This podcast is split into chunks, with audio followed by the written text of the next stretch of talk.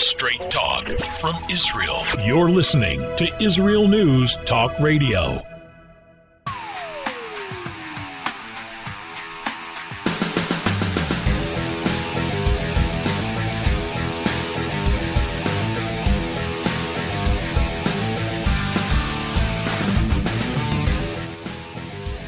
Well, it is the Gregorian calendar's year of 2023, a year of major change and risk.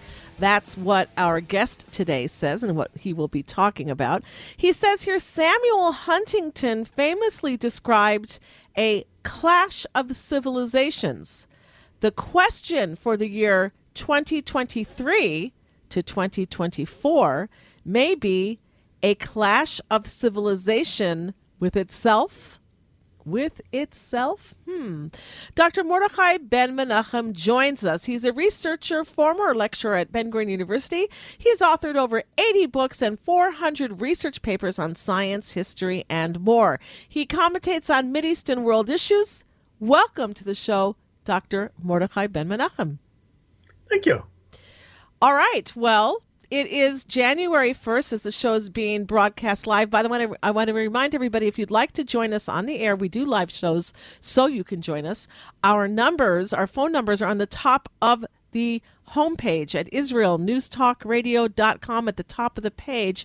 You can call in if you're listening live on Sunday afternoon, uh, January 1st from 4 to 5 p.m holy time, or if it's between 9 to 10 a.m. U.S. Eastern time, that means that we are live. You can call in and join us, and you can comment on what we're talking about, or you can ask a question on what we're talking about.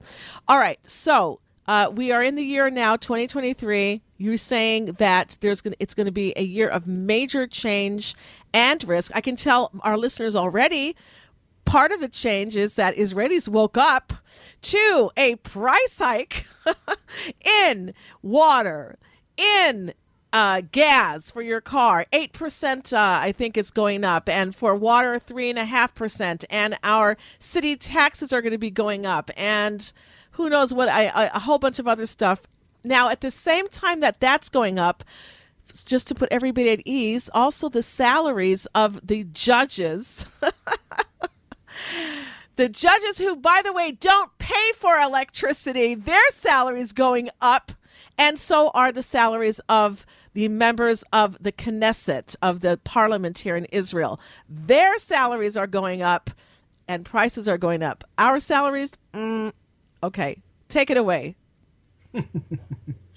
well, uh, let, let, me phrase it this way. I'm, I'm perceiving, we'll, we'll get back to the issues of, of internal Israel a little bit later, but I'm looking going to look at a, at a broader view at the moment and look at that, look at the what I perceive to be happening in the world as a whole.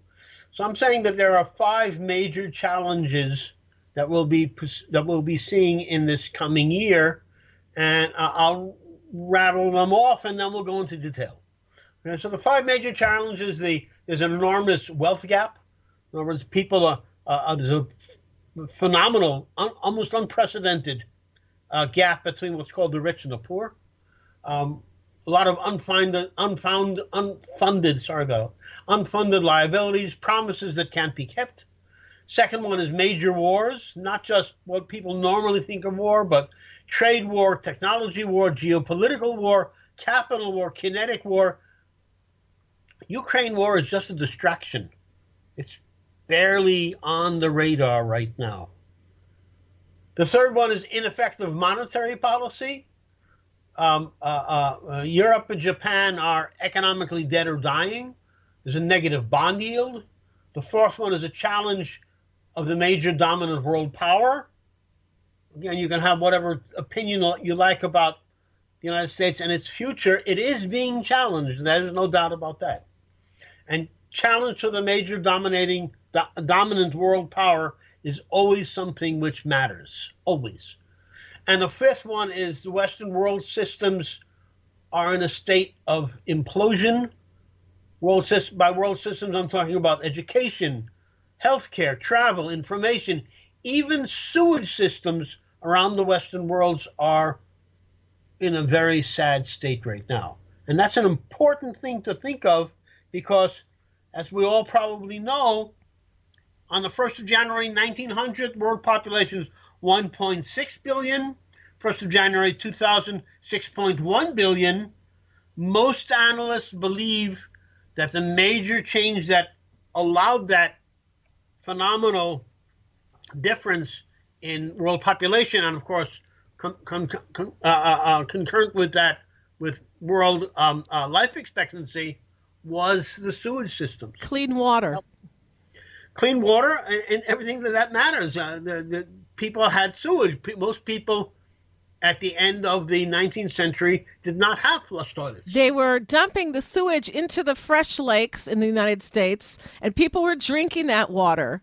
And people were dying of typhoid. They were dying of all sorts of diseases, polio, etc. All over the world. I mean, you know, it's not just the United States. Right, right. But I'm just the way I'm, it was the the the article that that I was familiar with was talking about the United States. But yes, you're you're absolutely right.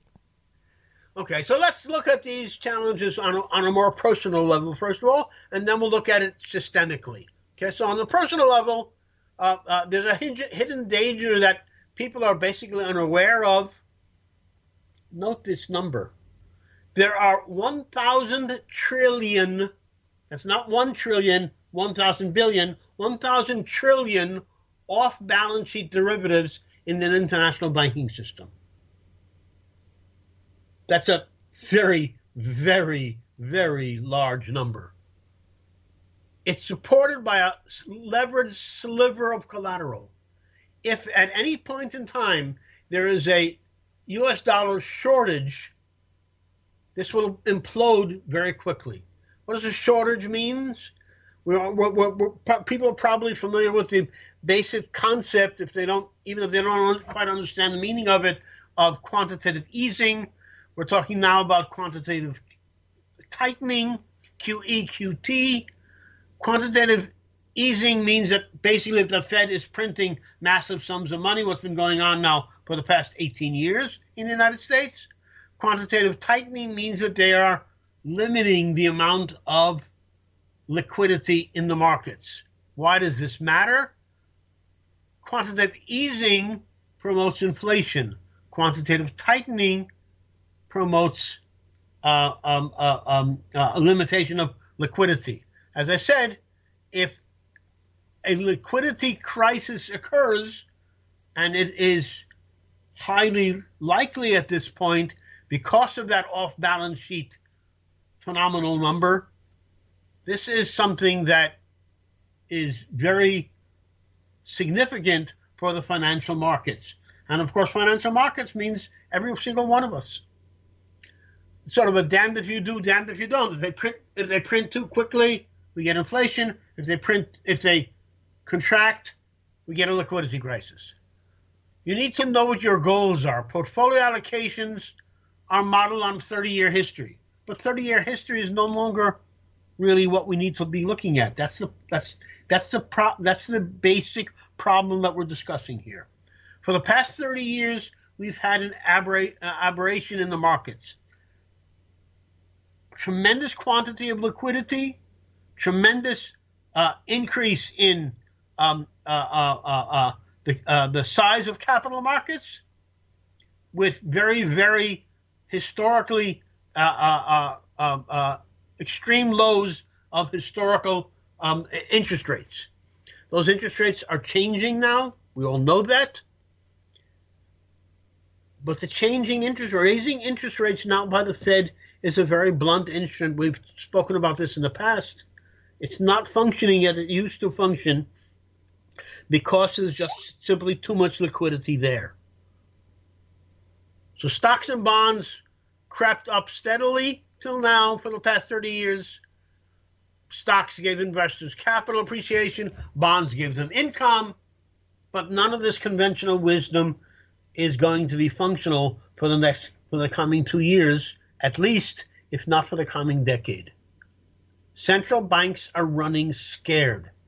Expect them to overreact with every reaction. Every reaction. Taming inflation this time is not going to be easy, even if people think it is. I remember. Sorry, go ahead. Yes. Yes.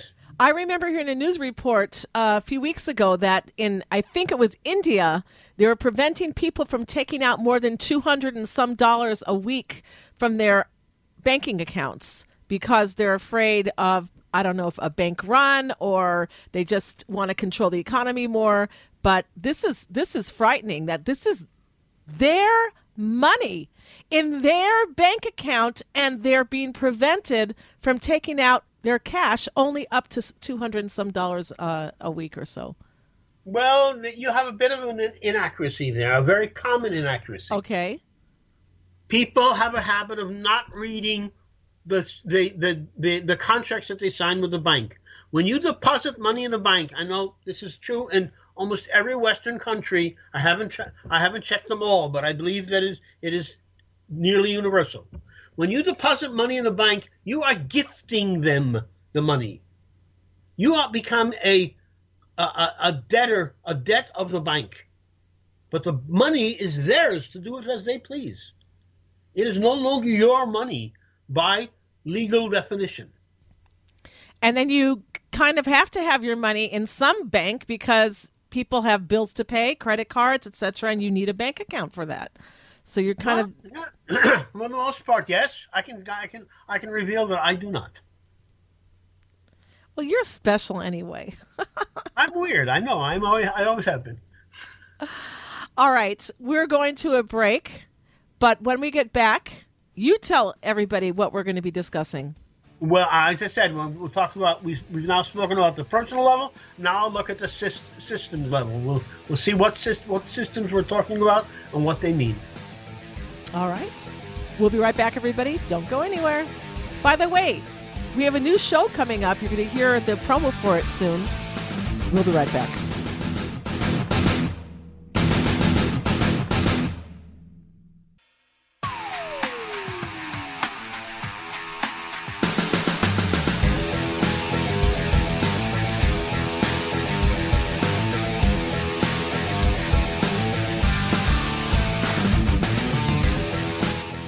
We are back here at the Tamar Yona Show on IsraelNewsTalkRadio.com.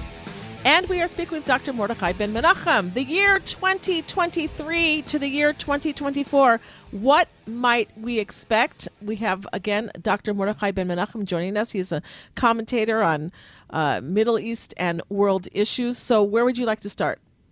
Okay, we've spoken about systemic collapse. So, let's look at systemic collapse across systems. Okay, Let, us take the, the, the, most almost trivial example. It's not trivialized at, at all, actually, but apparently trivial example.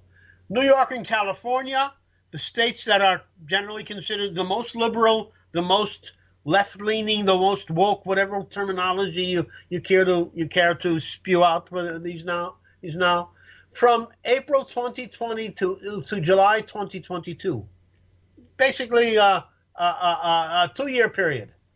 New York lost 524,000 persons in its population. Its population shrunk by more than half a million. California lost 509,000. For New York, that means 19,000, 19,500 people left every month. California, 18, uh, 18.9 uh, left every month. Just to give another another statistic, in New York alone, 764 chain store closures closures in New York City alone in that period of time. In other words, what there is an effect when you have all of these um, uh, uh, criminals. This this this uh, what, are they, call, the what are they calling it now? Uh, uh, uh, when, when these when these it's not shoplifting anymore. They have a new term for it now. But whatever. So the, the chain stores are closing. They're simply no longer giving the supplying the service to their clients. That's just a, a, an example of a systemic collapse. We're seeing throughout the United States the whole issue of population motion within the United States. The energy economy, another example of systemic collapse. German electricity today is not just the world's most expensive, it is also the dirtiest put it into uh, numeric uh, numeric uh, concepts. Germany in Germany the um, uh, the cost of electricity is 34 U.S. cents per kilowatt. Denmark 33, Belgium 30, 29, Holland 28, Italy 28. Uh, uh, average for Europe of, uh, as a whole is 21. United States is at is, is somewhere around 15 right now. Israel is at 16. These changed slightly. Two months ago, United States was was a little bit above, above Israel. United States has gone down over the last two months. Israel stays steady. Education system. What's happening in education? system? We're seeing we're seeing instead of educating children, we're seeing grooming children. Whether you're talking about grooming them towards uh, um, uh, uh, Islam or grooming them towards revisionist history and to distrust the country that they live in. Again, I'm not talking about the United States. I'm talking about the entire Western world. A revisionist history, a rejection of science in the name of multiculturalism. Everybody shouts during the, the, the, the, the COVID debacle, listen to the science, but that's not what they did, is it? They actually disdained the science and not only rejected it, but suppressed it. Children are conditioned now to reject all traditions, all throughout the Western world. It's no accident that anti-Semitism is escalating at an, alarming rate. Don't blame Israel, Islam for that. It's not Islam's fault that anti-Semitism is skyrocketing. This is all internal. This is if you distrust the traditions that gave birth to your culture and your civilization, then you will have anti-Semitism, because hating Jews is always the canary in the coal mine. It always has been. It continues to be. I, I want to uh, comment on what you said about that they're grooming our children. I want I, I sent you this a little while ago. Understanding Democrat terms, and it's kind of tongue in cheek, but it's real. Democratic socialism equals socialism. Toxic masculinity equals straight white male. Political correctness equals controlling speech. Assault weapon equals any gun. Identify as equals pretending to be. Pro choice equals legalized murder. Undocumented equals illegal or new voter. it's funny. News reporting equals liberal talking points. Climate change equals another tax opportunity. Inequality equals your money should be theirs. Racist, fascist, Nazi equals anybody who disagrees with liberals. Yeah, well, it's, uh, you know, you know, it sounds, as you said, it sounds tongue in cheek. It sounds uh, as humor, and it, it, sort of is, is presented as humor, but it isn't. But because what they're trying to do is they're trying to control language. And, and George Orwell warned us about this. We know what this means. Right, Everybody knows what this means. And actually, George Orwell was, was far from the first to, to talk about this. Goebbels talked about it extensively. So these, these are things that are that are that are well known. Mm-hmm. All right, I just want to give one more example of, of these systemic collapses, and that's the healthcare systems. I'll start with the UK. There was a report today from the UK, from Britain. Not a report from somebody external who might who might be thought of uh, saying something perhaps negative about about Britain. This is a re- internal to the UK. At nearly every hospital in the UK, there are now queues for ambulances. Some ambulances have been have been have been left to wait with patients inside the ambulance for as much as 10 to 15 hours. And we're talking about queues that can be as long as 30 ambulances long. The entire health system around Europe, all around Europe, is under unprecedented pressure. Not only are costs rising phenomenally, particularly in energy and everything else, but the healthcare systems across Europe are collapsing. Part of this is because of the Ukraine war, and suddenly the, they're, they're faced with tens of millions of, of Ukrainian refugees. not blaming the Ukrainians for that, but it happens to be a fact.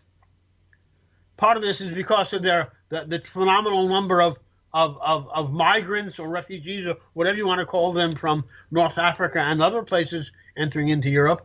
But the fact remains, European healthcare systems are in very, very big trouble right now. And it's not clear what effect this is going to have in this coming winter, depending on how harsh the winter actually turns out to be. It sounds also like people that are call the police for an emergency, their house has been broken into or they're under attack, that the police can't respond until maybe two hours, four hours, if at all. If at all. And, and yes, again, in fact, I remember Mordechai. They were saying that they that the, the police said that they were no longer going to respond to certain uh, crimes. I don't. Yes, I don't remember which the they were. States. That that particular comment was in the United States, not yes. all across uh, the Western world. Not that that's any comfort. I'm sorry, but it's just it's just really it's just uh, it's so sad, so horrible. Okay, well, of course, ahead. if you if you're not funding the police and they don't have the equipment or the or the personnel to, re, to respond. Right. How can? Yep. Okay. We need to understand. Uh, are we going to a break now? We... we are going to break another three minutes. Okay. Um, uh, uh, we need to remember that real economic damage depends on how far central banks go to hold inflation. I'm going back. I'm, I'm looking at everything as a long-term view. I'm not looking at today and tomorrow. We're not looking at even this quarter. We're looking at long term view here. The Fed will eventually stop raising rates. What happens then? Interest rates have been rising now for at least 12 months, depending on what country. Bear markets end only when the central bank lowers interest rates. Almost every historical down had multiple peaks. This one will as well. There's almost no doubt about that if you hope for things to largely get back to normal in 2023, you're likely playing a fool's, a fool's game. What does normal even mean anymore? Normal should mean reliable relations between asset classes. There is no longer a real safe collateral any longer. You're not going to hold a gold bar as a collateral into a bank. Banks don't want that. They want things that they can trade in. So the question of collateral now is a big issue, as we spoke of a little bit a little bit before. Real unemployment is rising across all U.S. segments, and this is already spreading out to other places in the world. A warning. Just before the break now, we're, we're just just a final thing before the break. There's a tendency to identify with an investment. This inevitably results in poor risk management. Explain. Conditions Give an example. Always change. Sorry? Give an example. Um, a person uh, uh, buys a stock and is in love with that stock, with that company. he doesn't view it as, a, as an investment, he views it as a religion. When your investment becomes a religion, it's time to lose face. What I can say in terms of a personal portfolio in this year, avoid haste and look very carefully at gold. Even if you don't own it, I recommend you own gold, but that's my personal recommendation. Everyone has to decide for themselves. Pay attention to me. Right. Avoid haste and watch gold. Even if you don't own it, gold always has a meaningful relation to everything else. All right. We're going to be back after the break for our last segment. Don't go anywhere.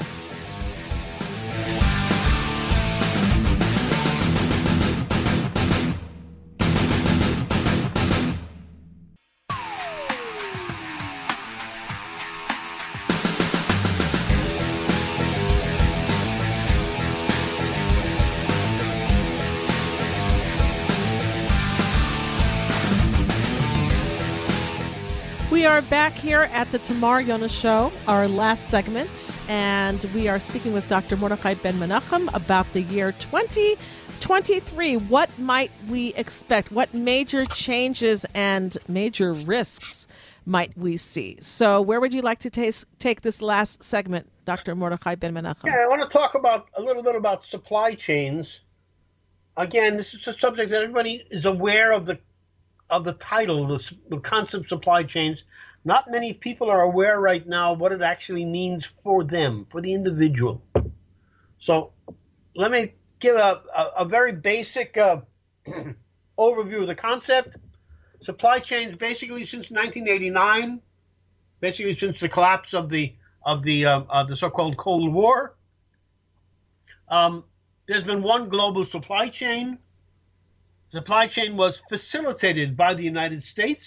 Basically, what the United States made a deal in the uh, uh, uh um, 60s uh, uh, and 70s of the previous century and 80s, and said, "Okay, guys," said to the world, "we will supply the world with a navy which will basically police the seas, and therefore anybody can tra- trade with anyone else without any fear." And that worked until the end of the Cold War. Uh, I'm, I'm, sorry, uh, through the end of the Cold War, and has been functioning now basically until the middle of the previous decade, and then it began to collapse. The United States started to say, wait a minute, why are we supplying this service and not benefiting from it? And I'm not criticizing the United States for saying that. The question is a legitimate question. It was very, very costly to the United States in terms of, uh, uh, uh, of what the taxpayer paid. We're seeing right now that the U.S. military budget is close closing on uh, uh, closing on to a, a trillion dollars a year, and basically the U.S. military is very bad, and it's not qualified. It's not really capable of doing anything. It's not. Um, I'm not phrasing that well. The U.S. military right now is in big trouble. It has it has a dearth of ammunition. It has a very large shortfall of manpower. Um, uh, uh, uh, we've seen over the last 70 years that most, um, while I could win individual actions, it has not won any individual wars, any overall wars. It's failed in Afghanistan, failed in Iraq, failed in almost every place that it went, unless it was utterly trivial like Grenada so there's a there's a dichotomy here. How do you, on the one hand, spend phenomenal sums like 850 billion dollars a year and still lose wars? Clearly, it's technologically the most powerful military the world has ever seen. Then why does it lose? So I'm going to uh, now remember I'm talking about all this in the, in the framework of supply chains. So, what does this mean for the world economy? Well, wait. Do you have a re- do you have a reason, an answer to why well, so I much have, money? I have a, an answer to that. It's not. It's a. It's a. It's a nasty answer. Um, if we look, for instance, at um, uh, the two um, um heads, if you like it, of the American military right now, the um, um, uh, the American Secretary of Defense and the American um, uh, what, what's he called? The, the chairman of the Joint Chiefs of Staff. These are both very high ranking generals. Neither one of them has ever seen combat. That's an amazing thing to say. Neither Austin nor Milley have ever seen actual combat. They don't really know what they're what they're doing. They don't really know what they're talking about. I have seen more combat, and I was only a, a corporal.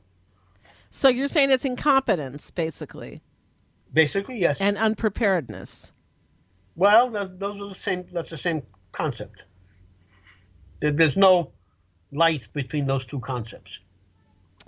If if you're unprepared, then you're incompetent in military. So the supply chain was the global supply chain was overextended. It included all sorts of hidden costs that people weren't really aware of and these costs grew as time progressed. In other words, all of these costs are creeping costs. They're costs that increase over time rather than decrease over time. You're not really oiling the, the wheels of the supply chain, you're actually clogging them up. And these, these vulnerabilities are uh, uh, less direct control of quality and uh, um, uh, uh, um, um, less control pardon me, and less control over all sorts of um, um, intangible things that are very difficult to to perceive on the on the first on the first look. Now, I, I should give a, a, a basic comment here. As people are aware, I'm a former lecturer at Ben Gurion University.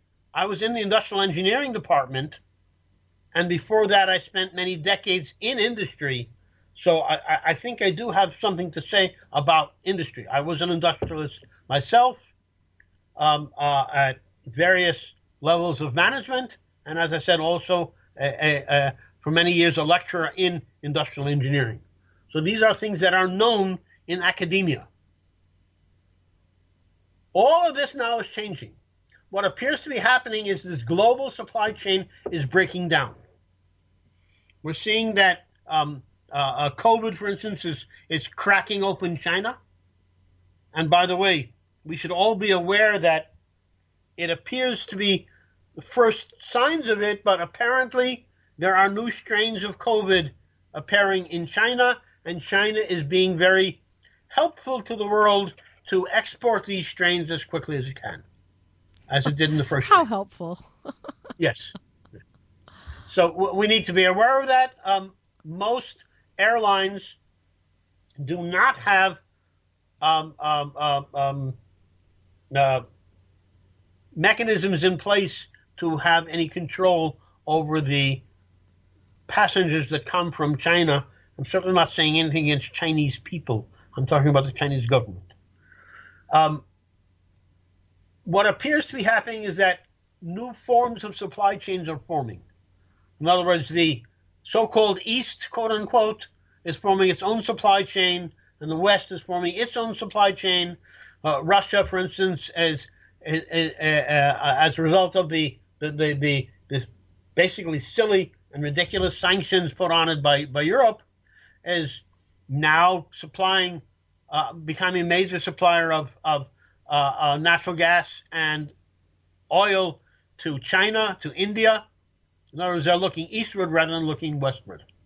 Previous to the war, 50% of, uh, of uh, Russian oil was flowing westward it's now dropped precipitously, and they're building additional pipelines to enhance their supply to, to, to their eastward partners. Now, this includes, again, uh, China, Korea, uh, India, uh, uh, uh, Pakistan, all of Southeast Asia, etc., etc. So this is very significant. Again, the supply chain structures over the world are changing. And the U.S.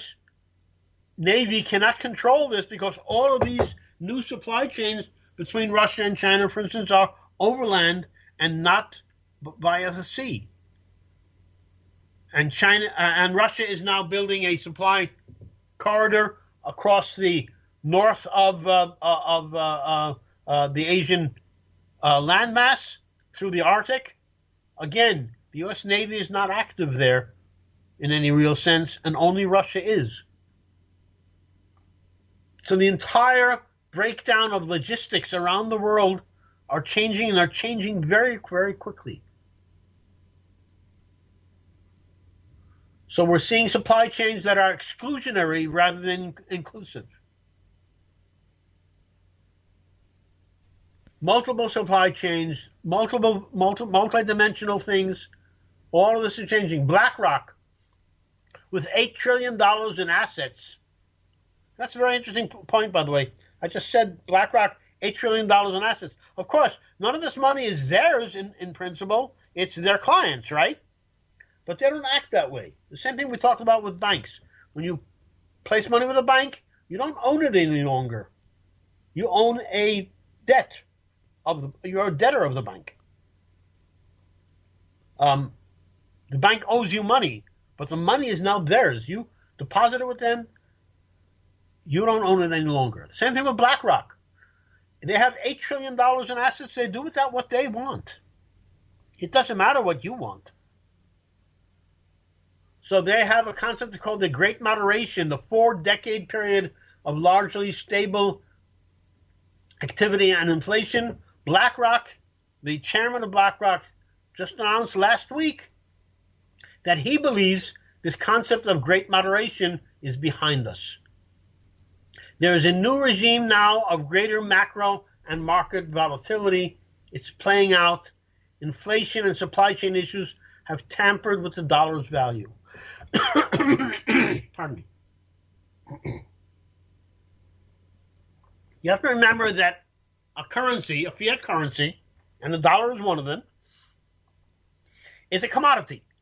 And it's dependent on, like, like any other commodity, on supply and demand. When the demand for dollars is high, the value of the dollar is high. When the demand increases, the value of the dollar decreases. The value is not just value in terms of economic value, nor is what's the price of a dollar as compared to, I don't know, what, a euro or a yen or a, whatever. But also the how much people desire to own dollars. so if until Biden administration, for instance, the United States had a deal with uh, Saudi Arabia that oil would only and, and always be traded strictly in dollars, meaning that dollars were in constantly high demand, and Biden broke the deal, basically smashed the smithereens. So the demand for the dollar has been dropping precipitously for the past two years at an ever increasing rate. What does this mean? None of us knows. We can we can attempt to predict it, but nobody knows what's going on. There is no economic model for 2024. All of the economic models that we've had that we've used for the last 500 years are breaking down. All economic models for the last 500 years have been based on the concept of more. More people, more more growth, more this, more that, more everything. Now everything is changing. Everything is going back to less. Populations are shrinking in the, around the world, particularly in advanced economies, except for Israel, of course. But every advanced economy around the world, United States, all of North America, all of uh, all of Europe, etc., all of these places have shrinking populations. All of them. Population of Germany shrank by half a million people over the last couple of years. So demography matters. What does this what does this do to the economic models? Nobody knows. That's one of the reasons why this whole process intellectually is fascinating. It's also a source of tremendous risk. And we need to be aware, as I said at the beginning, 2023 will be a year of significant challenges and significant risk. So even and with all of the sorry, even sorry? with all of the immigration coming in to Europe, there's still a shortage of people and manpower? Very good, good point. Yes. The answer to that is yes, because uh, uh, uh, uh the, mig- the migration is not one directional. People are also leaving. And where are they going to? As, as I mentioned last week, for instance, England, for the first time since the seventh century, is no longer a majority Christian country. Well, that just that could be because people are just secular. They're they're not leaving, but they they just don't believe in religion anymore. That's part of the issue, but part of it also is that the ones that continue to believe, in many cases, of course, not in all cases, but this is the the, the gross global effect. Many of them are leaving for other places where they they can still feel more comfortable. And where are they going? Where are Europeans going today? Um, a lot of places. They're going to Australia. They're going to um, um uh, um, uh, uh, New Zealand. They're going to. Some are going to South America. Uh, some are going to Canada, the United States. It's an interesting point because the, we're not seeing a we're not seeing formations of of communities. We're seeing dispersals. Now, remember, all this is coupled with demographic decline. So the birth rates are extraordinarily low in all of these countries. Even with the even with the tremendous influx of people, I'll, I'll give you an example. An example which almost sounds humorous, even though it's horrible and tragic. There's a survey every year of the happiest countries in the world, and right. Denmark every year comes out to be the, one of the two happiest countries in the world. Finland and Denmark are the happiest countries in the world. Huh. The suicide rate in Denmark this past uh, it was announced this past week has risen to heights that has never got, never been seen before. This is a happy country with a high suicide rate. How do you explain that? Well, I, does it have anything to do with the COVID lockdowns and the COVID lockdowns ended a year and a half ago, I think. Suicide is now, okay. particularly among youth. So, do you have an explanation? I don't have an explanation. I don't think anyone does. Hmm. I think this is again, this is like the economic models. These are things that the models that we've seen till now um, are not really relevant. We have a new situation in the world today. We don't really understand it. It'll take a long time before we do understand it, and it will take a very long time before any of this begins to stabilize, either on the demographic, the economic front, the, uh, or any of these things. And as I said, uh, as I said at the very beginning, there are major wars. We don't know how to handle that. People generally think of war as kinetic war. What's happening in the Ukraine? That's war. No, that's only one type of war. We're seeing a, war of capital. We're seeing geopolitical war. We're seeing technology war. We're seeing trade wars. All sorts of wars. Sometimes they're mixed. Sometimes they're they're not. And we're seeing these things happen all over the place. So there's a great deal of confusion. Again, as I said, 2023, expect a year, in my personal opinion, a year of major changes, high risk. People need to be cautious, thoughtful, and before you make any major moves, study it study it very well because don't expect it to be like, as I said, things are going back to normal. They are not. The normal that existed is no longer there, and nobody, no real serious analyst expects it to return anywhere in the foreseeable future. So let me ask you this question. We all hear and heard about the plans for quote unquote the great reset. And we know that the uh, elite, the political elite, and otherwise of the world are trying to push the world towards globalism and away from nationalism. So that is why it, my understanding that they are destroying people's love for their nations, their patriotism. They're attacking it all the time. They're making them hating their countries and their country's history because they want them to look at themselves as global citizens rather than as Americans or Israelis or French or whatever. And so, my question to you is Do you see all of this happening that this is exactly what they were planning for and wanting to happen? Or do you think this is something that they set into motion, but it's taken on a life of its own and it's taking the world someplace else? I think all of the above and more. Okay. Um, these people are people that think they have phenomenal power. They do not. These are people that think they can control all of the world's currencies. They cannot.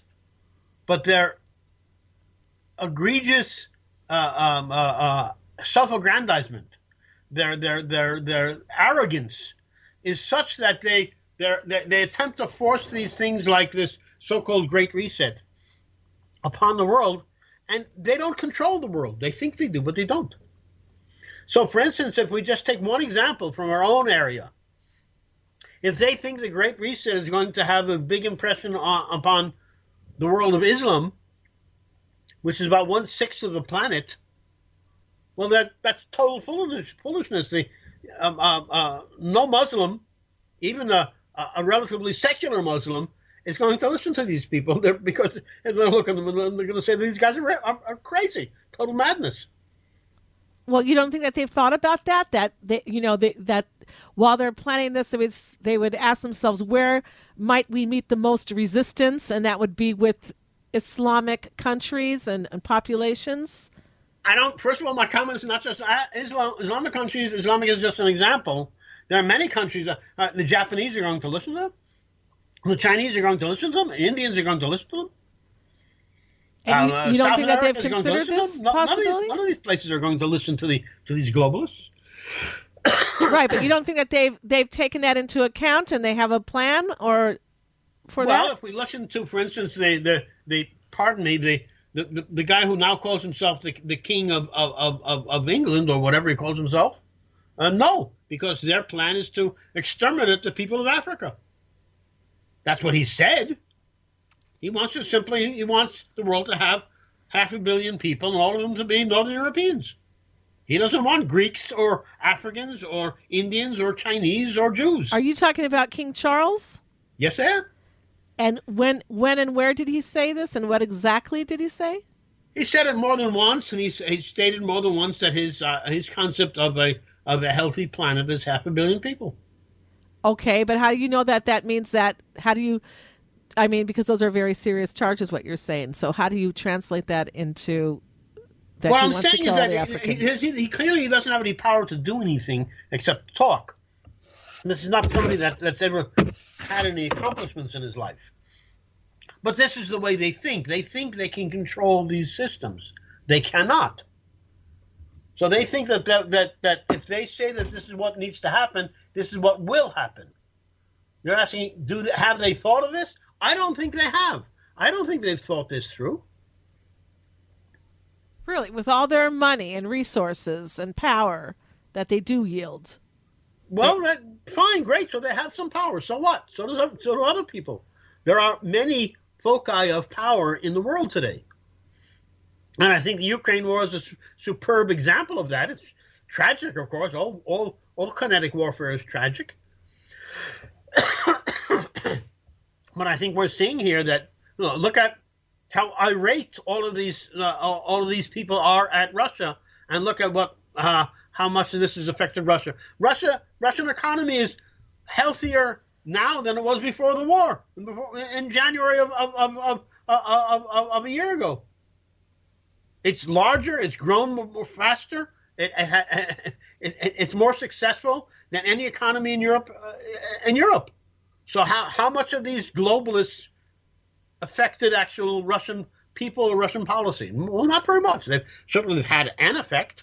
As I said, they're they're moving their oil and gas eastward rather than westward. So that's an effect. But are they controlling things? No, they're not controlling things. They think they do. So now, saying all that you said, what is in our hands that we're able to do? Well, that's the things that I was talking about. Every, what every, you know, I, I, can, I can put it in a philosophical manner.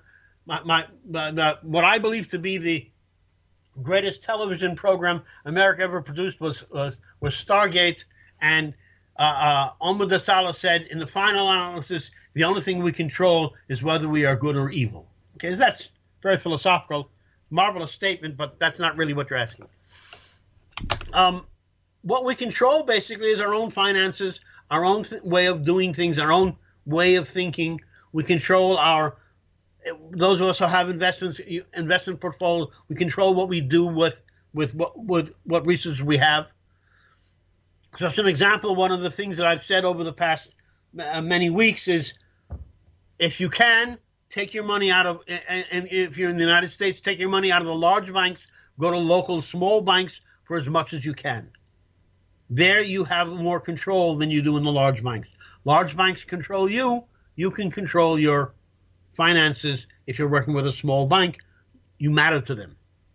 Okay, and again, that is opinion, and everybody has to make their own decisions what they do with their money. Obviously, I'm saying this. These are the things that you can control. You're, eh, you're asking, what can you control? You can control what happens somewhat with your retirement accounts. If you're in a big unionized organization, you have less control. If you're a private person, you have more control. You need to.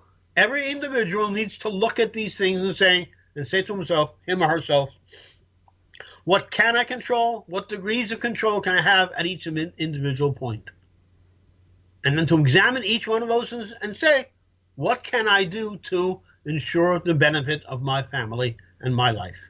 Okay, so I'm listening to you and I'm thinking that is good, uh, and we should be doing this perhaps, but I also have learned that fighting a war defensively, the the chances anyone you're going to win is, is is very very poor. That we have to uh, wage a war and fight it offensively if we want to Well, you're win. talking about you're talking about a country, or you're talking about individuals.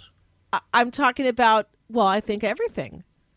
So my, my, my question to you is is that what you're saying sounds like a defensive measure to protect ourselves, but it's not a uh, an, an attack on the evil out there or what we perceive as evil.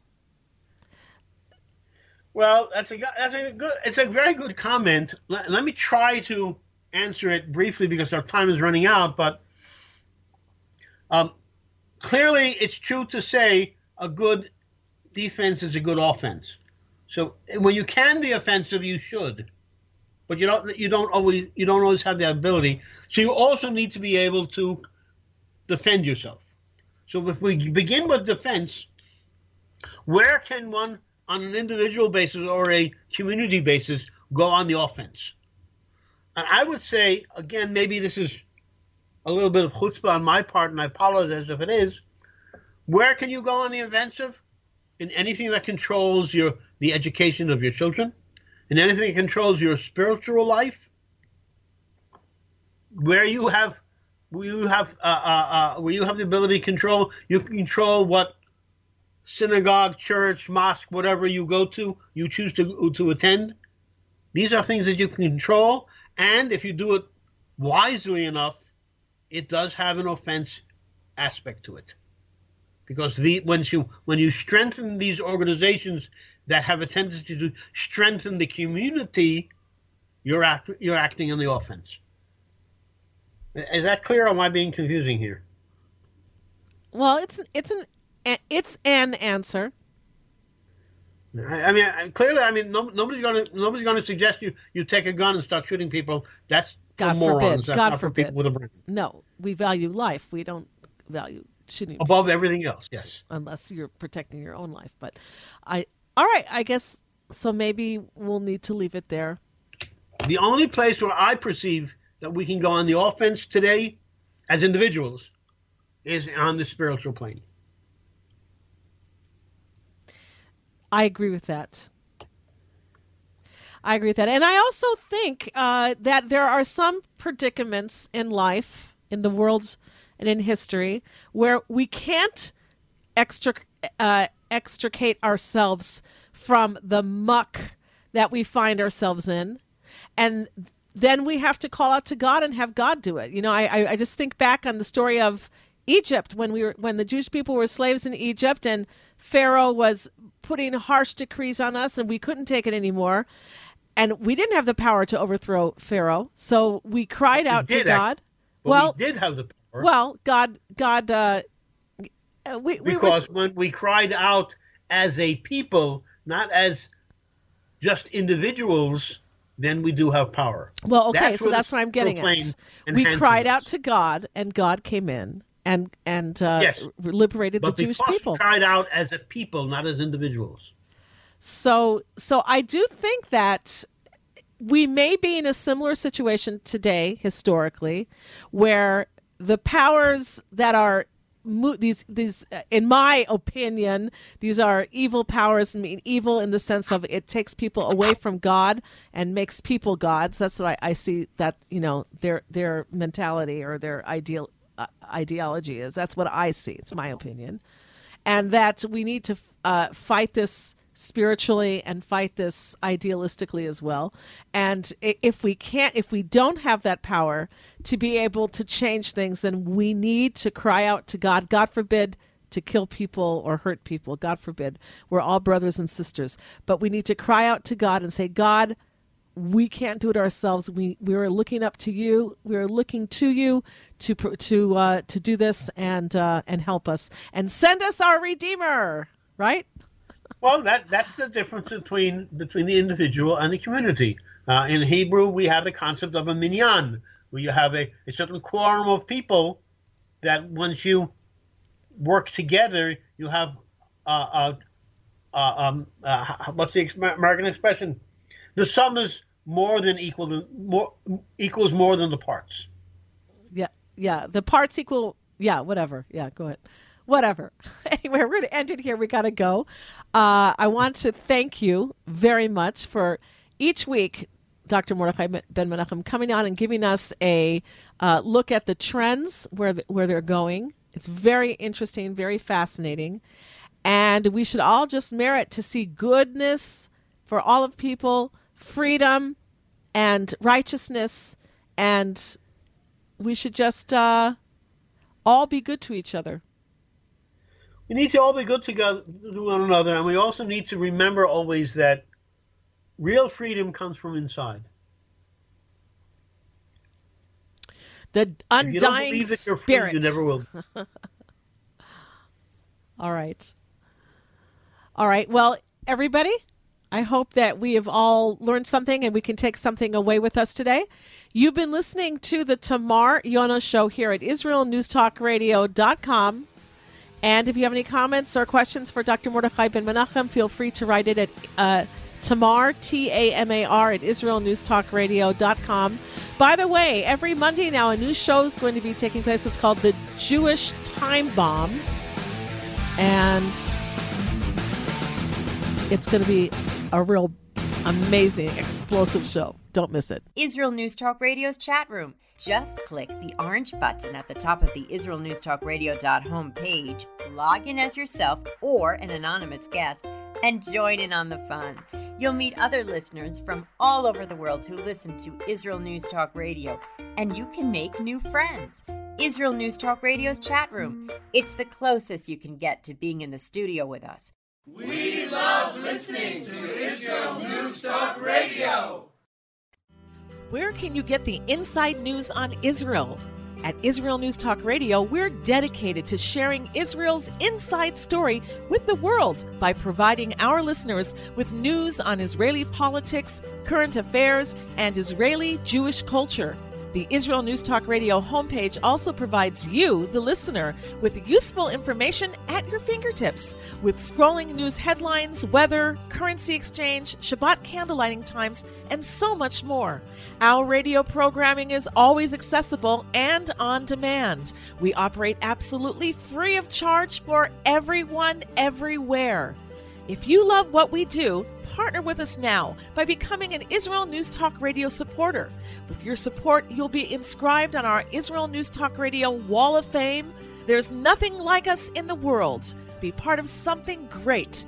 Israel News Talk Radio. Straight talk from Israel.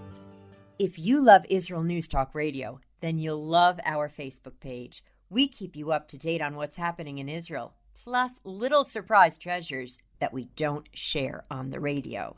Go now to follow us on Facebook. Just look for the Israel News Talk Radio Facebook page and don't forget to subscribe and follow us by clicking on the like button. We post great stuff there that you'll want to share. Israel News Talk Radio on Facebook and Israel News Radio on Twitter. News, opinion, and more. You're listening to Israel News Talk Radio.